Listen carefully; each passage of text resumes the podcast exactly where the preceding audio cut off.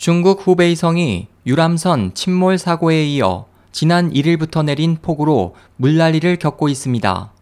4일 중국 신문망에 따르면 후베이성 수리청은 지난 1일에서 3일 후베이성 일대에 내린 폭우로 1명이 사망하고 3명이 실종됐으며 61만 명의 이재민이 발생했다고 밝혔습니다.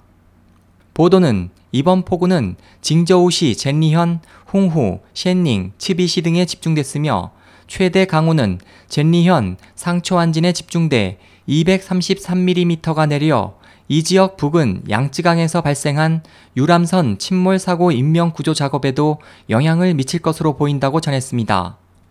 후베이성 일대에서는 이번 폭우로 현재까지 주택 877채가 무너졌고 충량현에서는 산사태로 3명이 실종됐으며 다우현에서는 1명이 사망했습니다. 또 농작물 피해가 늘어나고 있고 공장 가동 중단과 도로, 정전 사태도 잇따르고 있습니다. 후베이성 당국에 따르면 이번 폭우로 현재까지 총 7억 위안 약 1,200억 원의 경제적 손실이 발생했습니다. SOH 희망지성 국제방송 홍승일이었습니다.